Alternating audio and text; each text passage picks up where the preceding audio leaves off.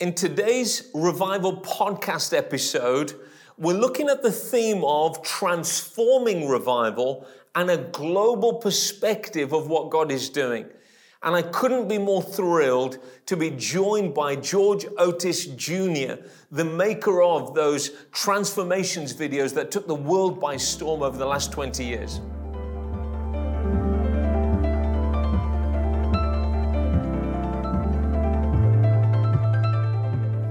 Well, I am absolutely delighted to have George Otis Jr. for the Sentinel Group joining me today uh, for this program. Uh, I have been impacted by the videos that George has produced, the storytelling he has done of what God has been up to on our planet uh, over the years. Uh, I mean, I, I, can't express how deeply I've been moved. Um, weeping over them, replaying some of those DVDs, watching them with friends and family dreaming whether it's possible for it to happen again. Could God use us? Would He do it on the earth again? So, uh, having George join me for this program today is an absolute honor for me and a delight. George, thank you so much for making time to join me for this program. Yeah, Steve, it's just an absolute honor and privilege to be here with you today, uh, talking about one of my favorite subjects. Uh, so I, am going to get straight to the point, George. Uh, I guess I've been one of the questions I've wanted to ask you. It's going to be two pronged. The first prong of it uh, is there a biblical case for revival? I've sometimes been accused by church leaders while you're in a room waiting for revival, we're getting busy and doing things for the kingdom, yeah. almost like we're hidden somewhere waiting for something to happen. Uh, so, what does the Bible have to say about revival, if it has anything to say? Yeah, I just I'm, going to answer that, but I, I think just in re- reference to the to the comment that people make like that, um, my own analysis of the current trajectory of society does not suggest that the church is getting the job done uh, business as usual so mm-hmm. I, I would not I would not talk about getting things done unless you've done a lot of looking around and a lot of research, because you you can end up having a, a big work uh, built on a on a garbage dump or in a cesspool, and we have to look around and and be be more honest. I think. But in terms of biblical cases for revival, I think there's a number, both in the Old Testament and, and in the New. And we we have to understand that when the Bible was written, people weren't looking for the the, the nomenclature and the verbiage that is familiar to us today. Hmm. So we look at the we look at what actually God did. And I I prefer to use the term transforming revival because that sets it apart from just a, a really intense and emotionally blessed meeting with worship. Uh, transforming revival uh, leaves its fingerprints on every arena of human life and endeavor. It changes the the social economic fiber, uh, the ecology. It changes everything. And if that's not happening, then that probably means we uh, we have got a ways to go before we can use that that particular term.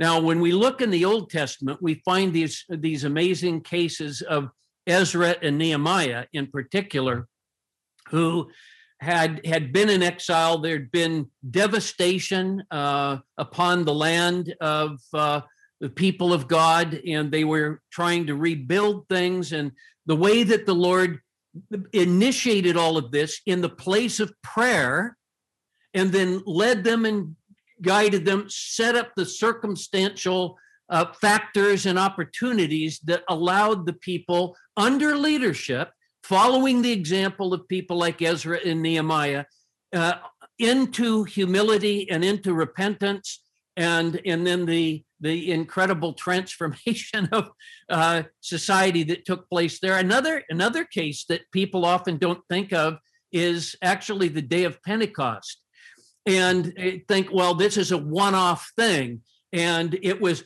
all God, but there was so much that was a lead up um, to the day of Pentecost, even to the, the, the disciples, the apostles gathering in the upper room.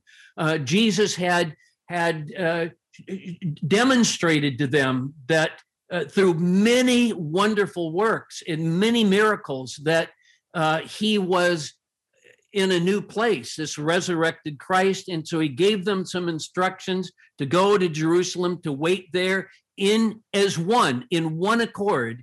And then the Holy Spirit uh, fell upon them. But again, it was not just to have a great meeting in the upper room, it was to spill out into society and to begin to see things change. And we we really look at this in many ways as the birthplace of, of the church.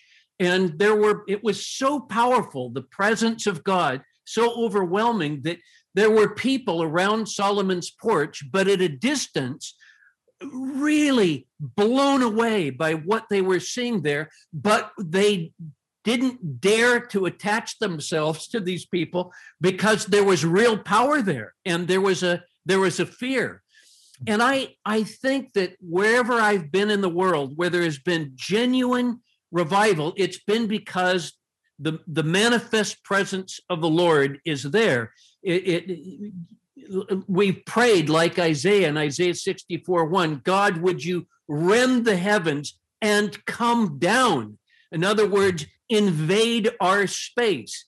Uh, revival, revival has addresses. It changes places, not just people. And so if the place isn't changed, then we haven't seen the the purposes of God fully uh, developed, and we need to remember that. Certainly, that was the case in Antioch as well. So these are just very quickly, for the sake of time, uh, several places where I, I think that we've seen what we would consider to be a transforming revival today, but they're they're not the only ones. Yeah. So I mean, they're all very helpful.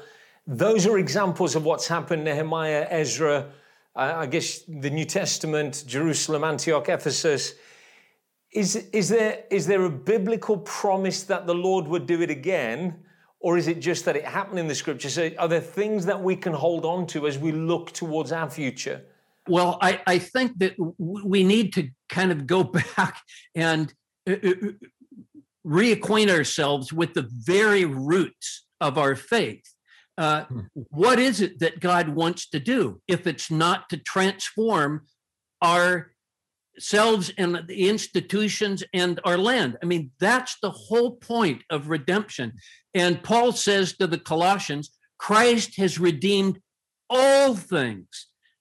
All is a huge word. And I used to think this only applied for much of my life to salvation. It certainly incorporates that. But now, as I've traveled around the world and seen God at work in so many marvelous ways, I realize that he's he's a very comprehensive deliverer. He he comes in kind of like a divine chiropractor in a dysfunctional community, pop pop pop pop pop pop, and puts everything back into alignment um, before looking to his own people and saying, "Now keep your eyes focused on me, and I'll show you how to extend this blessed condition over decades." Uh, through new business practices, uh, through new educational curricula, uh, new legislation, and so forth. And we're seeing this in the earth today in a number of locations that are now between 20 and 25 years down the road in in their experience of transforming revival. Yeah, fantastic. Um, the two prong question. This is the second prong of it. So that, that's a biblical, what the Bible has said. And I would, I'm obviously in full agreement with that. I think there's a bigger story, the story of God playing out that we are being invited into. I uh, absolutely love Psalm 67. May bless us so that the nations would turn to you. So that every tribe, every tongue, that hasn't happened yet, we want it to happen, or that the earth would be filled with the glory of the knowledge of the Lord as the waters cover the sea. That was prophesied, it's prayed, it's been declared, it's written, but we're not experiencing it. So I, I, I would think I've got a right to take those prophecies and psalms and to pray them back to the Lord. Um, or like in the Hebrides, you know, I, from Isaiah, you, you promise to pour down water on dry ground. And it, it's holding on to the promise of God from thousands of years earlier And, and the Lord still desires to do it today. So I'm in full agreement, but love the take that you have. Going into history, every generation has a tendency to be short sighted, and few of us have lived through a transforming revival, if very few, uh, in terms of uh, uh, presence meetings, yes, somebody prayed for me and the presence of God was very strong on me. I don't deny that. Or being in meetings that may even have gone on three or four hours just because of God's glory in the room. But they didn't necessarily lead to transformation in the society yeah. or even long term transformation for people who are in the room. And so, just I would love just to hear something of historical revival. Yeah. And I don't know how we can do that. I'd just leave it to you. You might just track through a timeline or something if you felt that way, or pick one or two examples. There, there are so many, but uh, one of the one of the examples that people often look to, and rightly so, uh, would be the Moravians, uh, because this was an explosive revival, totally transformed this area uh, of Germany, and then spread through the earth uh, for uh, the next couple hundred years, really birthed the, the modern prayer movement and the missions movement were birthed out of that revival. But I, I think that the story of, of um, the Moravians actually begins several decades prior. Um, you know, it, even with the Moravians, uh, children praying played a huge part of the launch of that revival. Uh, it certainly was at the same moment and not trailing what was happening with the adults. But if you if you go a little bit northeast into Poland, because uh, Herrnhut, which is where the Moravian revival broke out, was in eastern part of Germany. In, a, in an area called Silesia, there was a, a, a tremendous story that took place where hundreds, hundreds of children were gathering out in the fields to pray. And the parents, I mean, they were getting up like in the wee hours of the morning when it was really cold, and they would gather in circles and really a pure, precious thing, calling upon the name of the Lord. And um, and there are many of us that believe that this was the trigger point for the promises that God gave to them of, of what he was going to do was manifest fully in the Moravian revival. So that's, and of course, you know, the, the good thing about the Moravian revival is you had two generations impacted simultaneously. That's what gave gave it longevity, gave it legs. Because when the, the pre the older generation died off their children took over and they were eyewitnesses they had experienced what god had done there initially and so they carried on and uh, I've I've taken revival heritage tours. Uh, we sponsor them, take people on them throughout Europe, and um, we go to some of the places where God has moved And even in the UK and Northern Ireland, places like that, you always find evidence of the Moravians. They just got out there as forerunners in so many ways. So that's that's an incredible case of of um, a historic revival in what happened socially and, and economically and so forth. We could take ages to talk about. That's late 1600s into the early 1700s. Yeah, you yes, and you had this was contemporary with with Wesley, with John Wesley. In fact, uh, Count Zinzendorf, who is really the catalyst of the Moravian revival in many ways, and Wesley met often and talked. Now their their theological views and perspective on the mechanics were a little bit different, but they they had immense respect for one another because there was the evidence that God was giving favor. Now, this is really an important thing because there are people who think that God only favors a particular tribe or a particular way of thinking, but really he's favoring things that are deeper than all of that. They are what we would call the virtues or the graces, uh, particularly humility which in in my mind through my research is the single most important thing that we've got to grab a hold of if we want to see transforming revival. Uh, you you mentioned another one, another revival um, in the Hebrides. I've I've done a lot of filming up there, a lot of interviews of the of the people. They call them the old worthies, the people who'd actually lived through the revival back from 1949 to 1953. Uh, we've met with them in weaving barns, in churches, in homes, uh, and the, the stories just absolutely knock your socks off maybe the most dramatic one, one on the island of Berneray, a little speck of a place, but that would take too long to go into now. But there's also a revival in um, uh, Western Germany, not too far from Stuttgart, in a little community called Möttlingen. And the, the, the catalyst in this revival was actually a Lutheran minister uh, by the name of Johann Blumhardt. And if you want to read up more about it, you can go on to the to the web and and uh, Google the, a book called The Awakening. The Awakening. It's a fabulous story, and uh, it, it just shows how God took a a demonic, superstitious culture.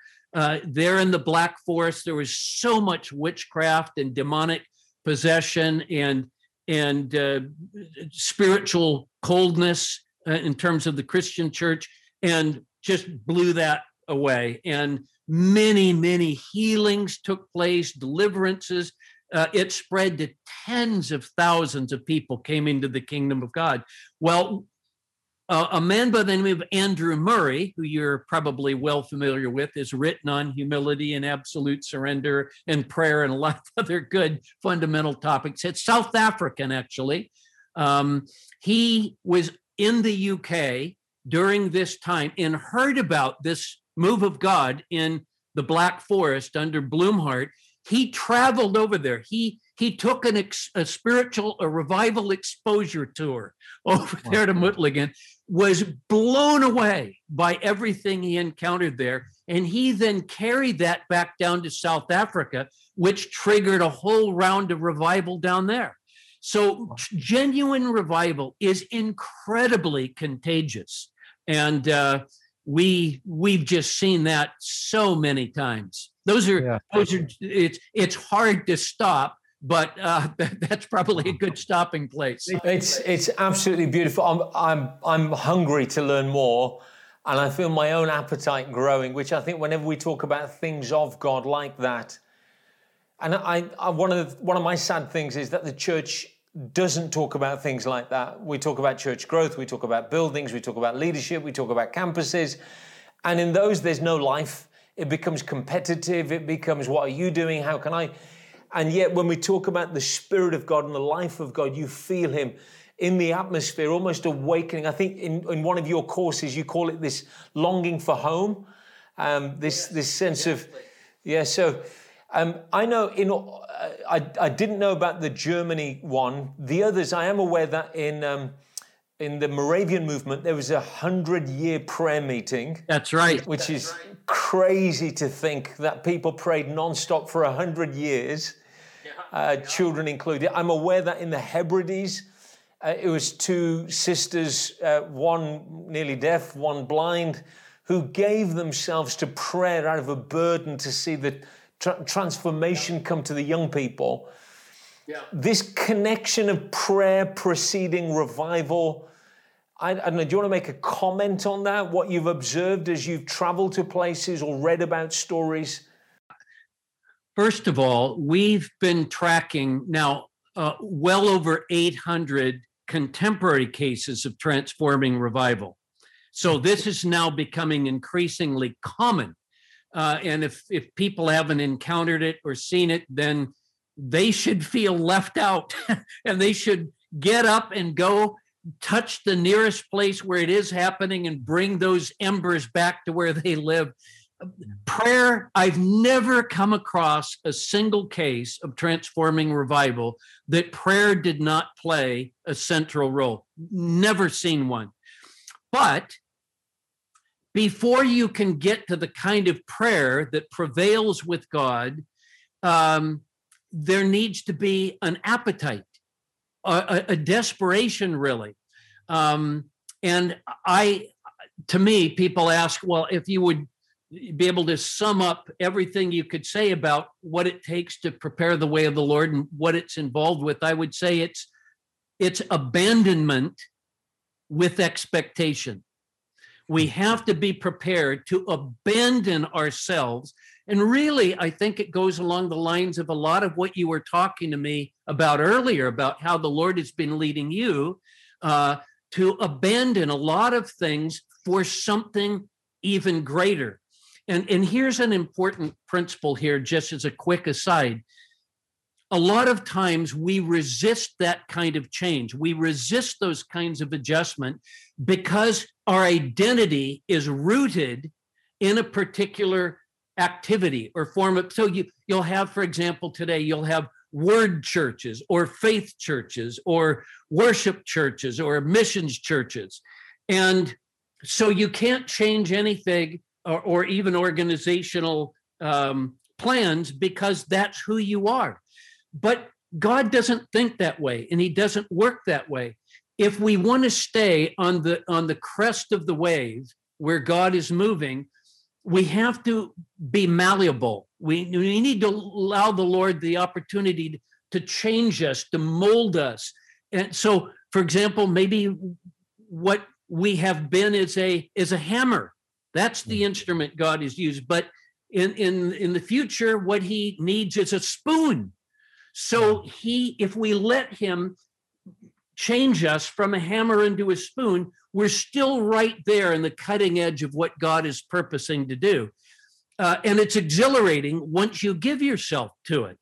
Uh, I, I, think it's very important. So the the the issue of appetite, we we cannot overstate the importance of this. And you know, I I, I realized a, a, number of years ago that talking to people um, about the mechanics or the process of preparing the way of the Lord was not fruitful unless they first had an appetite. So we've got to start by talking about how do we get that appetite and uh, without that, everything else is is just busy work. So, how do we get that appetite?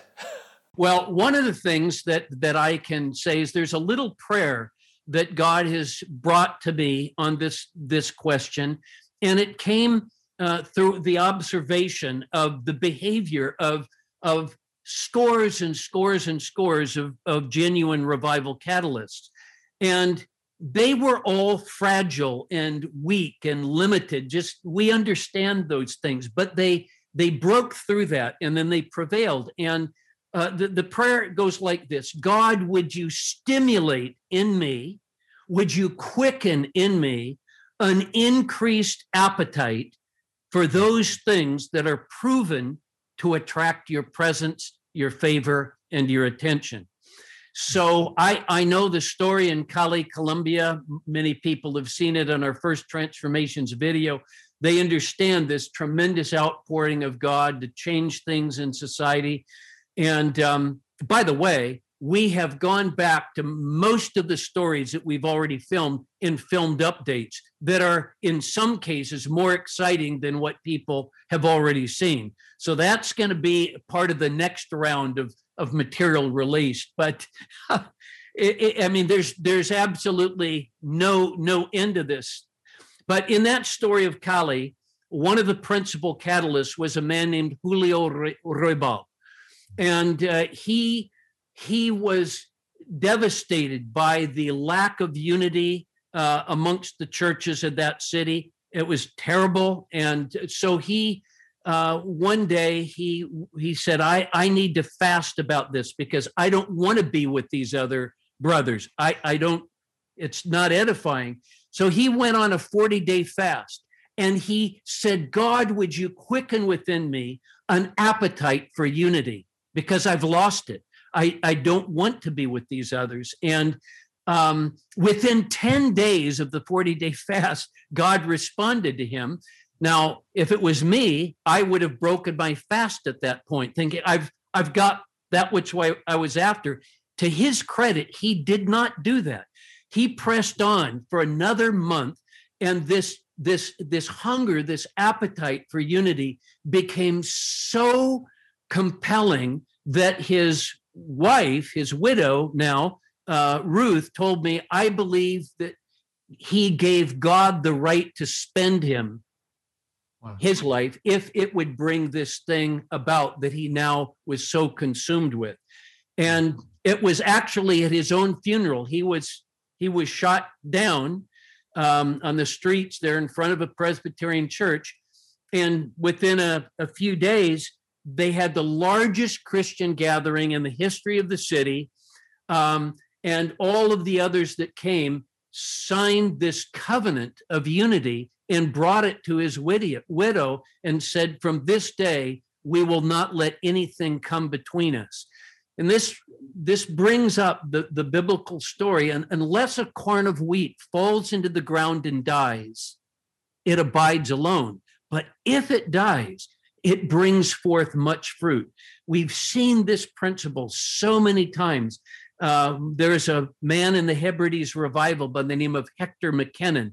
He was the postman for the island that he lived on. And he cried out to God uh, morning, noon, and night and, and right after revival came in dramatic fashion to his island, he went back to this place that he frequented in prayer, and he he died there uh, in the United States. Charles Finney's number one prayer partner, Father Nash, he died also in the place of prayer. So these hidden people behind the scenes, crying out to God, pressing through. It's not just a matter of, of saying, I wish this would happen. I hope this would happen. It's not letting go until you have that thing that you desire and that God desires. That's prevailing prayer. And that's the kind of prayer that triggers these awakenings. You mentioned 800 places on the earth that you've um, kind of written about or you know that stuff's happening. There'll be a lot yeah. of people that are just unaware of what's going on right now. Um, yes. Can you help us to kind of both tell us a little of what's happening on the earth right now, but then also where can we go to find out more? Well, I, I mean, I, we realized that um, there was a phenomenon of God. I, I, I, think some of these biblical prophecies of the Spirit of God being poured out on all flesh, I think we're in, we're starting to see this happen right now. And these difficult days of this past year and this year, uh, there's a silver lining to it in that it is bringing people back to their knees, back to their roots, and back to a place of desperation. And that's when things really start to happen. And there's a lot that we could talk about in, in that regard. So I am I am very encouraged, and there are there are so many of these places that we just thought you know, we have to get people aware of this. We need to, they, people in the church need to get outside and look around because God is really active. He's moving in a lot of places right now. And in, in my country, in the United States, and I think this is true of the Western world in general, uh, Christians, they'll listen to stories of something that happens out in Africa or in the islands or in the jungles of the Amazon or something like that. There's things happening in all those places, but it doesn't seem relevant to them. They don't, they can't, they can't uh, translate that into their present context. So we realize God will be moving in, in a nation as large as the United States. Where is that happening? And how can we tell that story? So we're now working on finishing up a video called God Takes the Toughest Cases of several locations that were there was no hope, no hope for these places in the natural. They were uh, taking their last gasp. Uh, I mean, they're dramatic stories. And, um, but then people got desperate, not a lot of people, a handful of people got desperate and began to cry out to God uh, out of that place of desperation. They humbled themselves, saying, We're impotent. We can't do anything to fix this or to change this, but you can. And then God came rushing into these places. And, you know, when you when you're listening to people tell you these stories of what God did, your hair stands up on your arms and on the back of your neck, and you you feel, even though you weren't there at that moment, you you feel the presence of God. There's something electric about the authentic, manifest presence of God. Uh, it's a it's a holy thing. It's a fearful thing. It's an enticing thing. All all at once. Uh, I remember in Uganda, since we've already mentioned, talked about you and I talked about this country. After the church was scattered uh, during the difficult days of Idi Amin and his successor Milton Obote, um, they uh, they slowly made their ways out of out of swamps where they would pray in water up to their chests uh, into the wee hours of the morning. And then God came, he, he broke the back of the, the distress, and they went back to their churches, which had been, in many cases, all shot up. And sometimes parts of the walls weren't there. Um, some of the pastors had been killed. And there was this one church, uh, uh, this fellow told me, he said, We came to church um, uh, and we got to the door of the church and we couldn't take another step inside because we saw what looked like a smoke it, that was swirling, it was moving. And he said, and it was alive. It was overwhelmingly powerful and holy. And we knew that we we could not take a casual step into that place. I I can't tell you how many times I've heard a variation on that account. So this power, this presence of God is what we need today in society. We need to be people who walk with this God, who can translate and describe this God to the people around us, creating an appetite for it. We, in our own ministry, we realized that the videos that we put out only went so far, and we hmm. needed to take people, physically take them, even if they were skeptics to the places where God is moving. And when you have a whole community tell you a story and they're weeping and you can see the evidence of what they're talking about, it it changes you forever. So we we need to do a lot more of this and that's what Andrew Murray did when he was in the UK and went over to Germany and then down to South Africa. Um, interestingly enough, one of the areas uh, that has been probably uh, an epicenter of revival in the earth in, in these days has been in Melanesia, uh, the in the Australian Aboriginal areas, the, the nations of Papua New Guinea, Vanuatu, Solomon Islands, and especially the Fiji Islands. And there are hundreds of transformation stories in this area, and they are they are so supernatural they'll make your head spin. But they're continuing, it's continuing to expand and grow. And um, so we, uh, every time we go over there, which is about every 18 to 24 months, they will take us around to an entirely new set of communities that have, so the stories over a number of years now. I started going in the year 2000 and we're now in 2021 and i've been back there so many times. Every time there's a whole new crop of stories and it's this contagion. It, people if if they if they see something glowing on the other side of the backyard fence they'll go out there and they'll peer over the fence to see what it is and that's when it gets contagious and it will spread from uh, village to village, neighborhood to neighborhood, city to city. Uh, anybody that's read the history of revival knows that this is the way it works. Uh, there, there's there's so many places where God is moving right now. Yeah, I want to come on one of those tours with you when you do one next time. I want you to. yes, so I'm sir. going to get myself on your list and you let me know when you're going. I really do. Uh, I, have heard some crazy story out, out of those Solomon Islands and what God's done there, and some of them are just mind blowing. You think, whoa. Um, and yeah, almost like it sort of bends your thinking as to what God can do, would do. I, I think sometimes in a Western theological, institutional mindset, it, it doesn't compute. And yet, I think God, in his poetry, artistry, majesty, and splendor, who he is, just kind of loves, I think, even to mess our minds up with the way that he does things and what he does, and that he doesn't owe us an explanation in the midst of what he's doing. So, so George, I, have loved all of that, and uh, I would love to interview you again another time. But where do we go from here?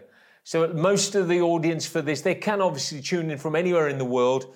There'll be a few from the US and lots from the UK and maybe some into Europe. Knowing those climates and where we are, where do we go from here? I think I think there's several little practical steps that people can take if they're on the front line of front line of this journey. And by the way, every community we've studied passes through three very distinct phases an invitation phase where we call upon God uh, through our humility and our repentance and our prayer to rend the heavens and come down. There's a moment when God answers that and he comes down.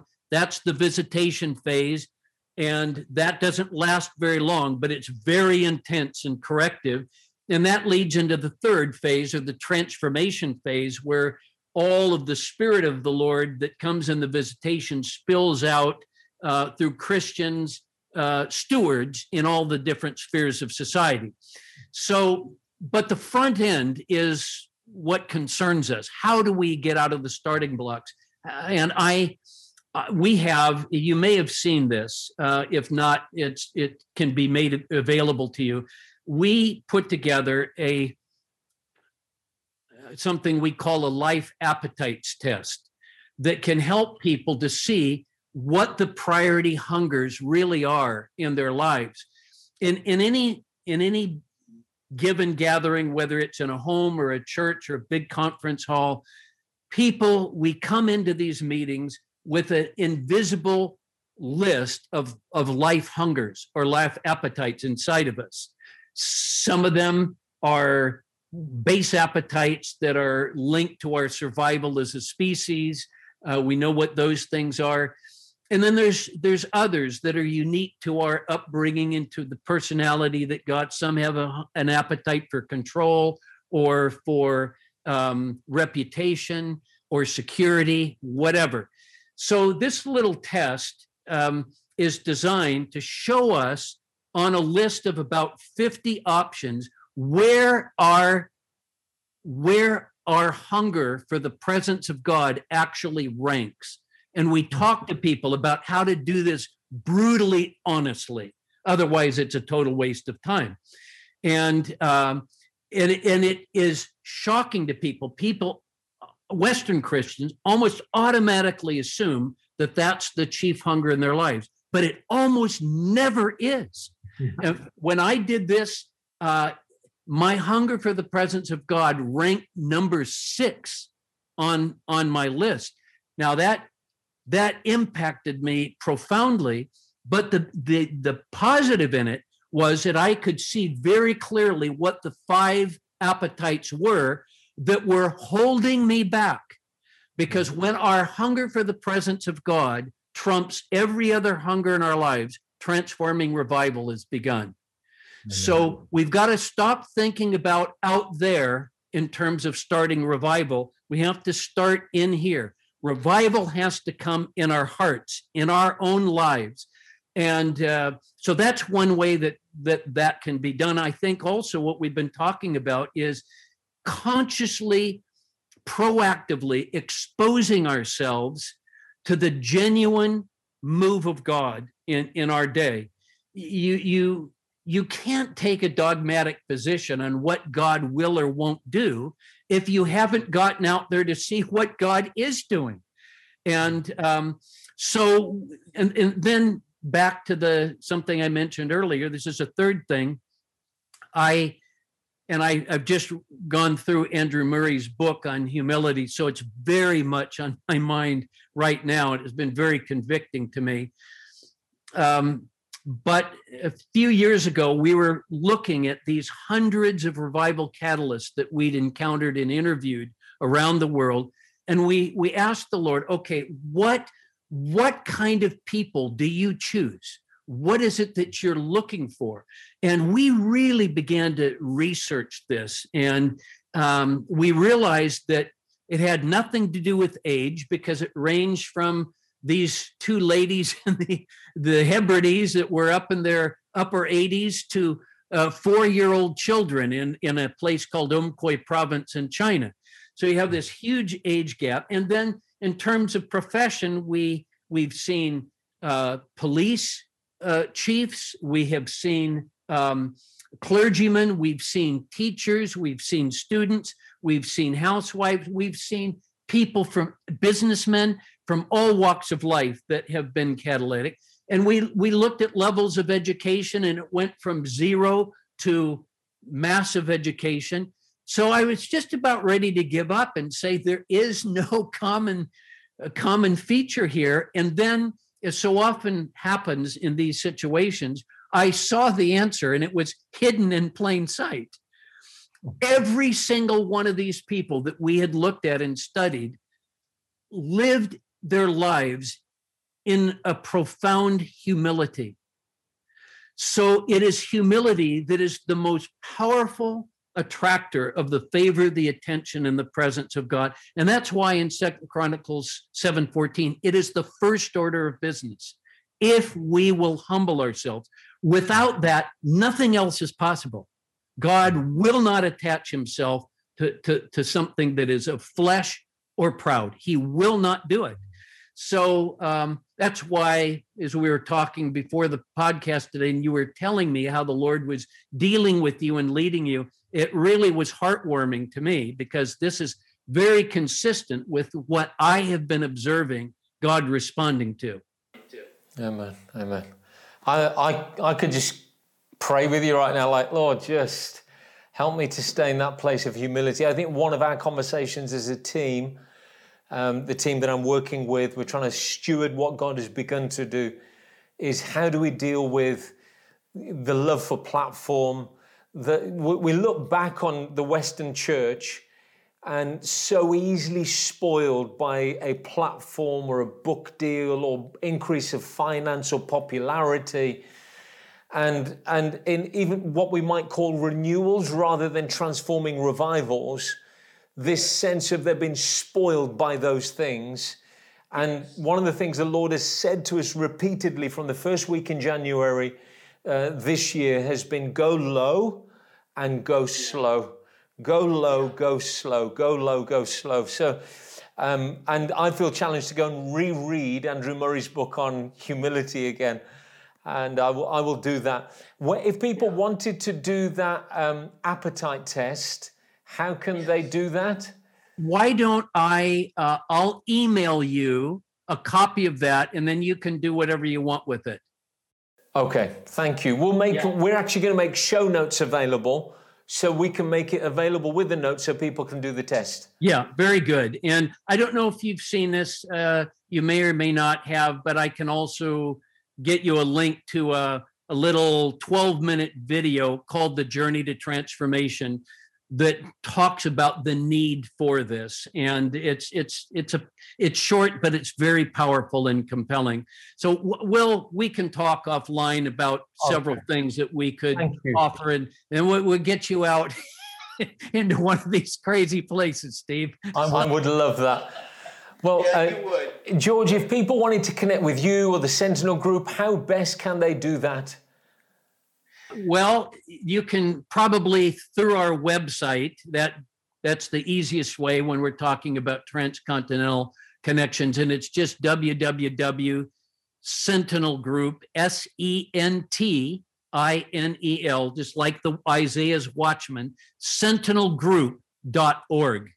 And okay. um, and then pray with us because we we're really wanting to get out a whole new uh, palette of of stories. We've filmed them. We've been trying to keep all the the our our resources warm in the, the, the cold out here in Kansas City and get this out. Pray that that will happen soon. Yeah, absolutely. And we'd love to be receiving those or distributing in terms of letting people know what's available. I'll make sure we connect over that. Thank you so much for joining me today. I'm sure I, I already feel enriched. I'm like, I'm going to go back and listen to that bit again. So I'm hoping it'll be a real rich blessing to those who are watching the Revival podcast. Thank you so much for being with me.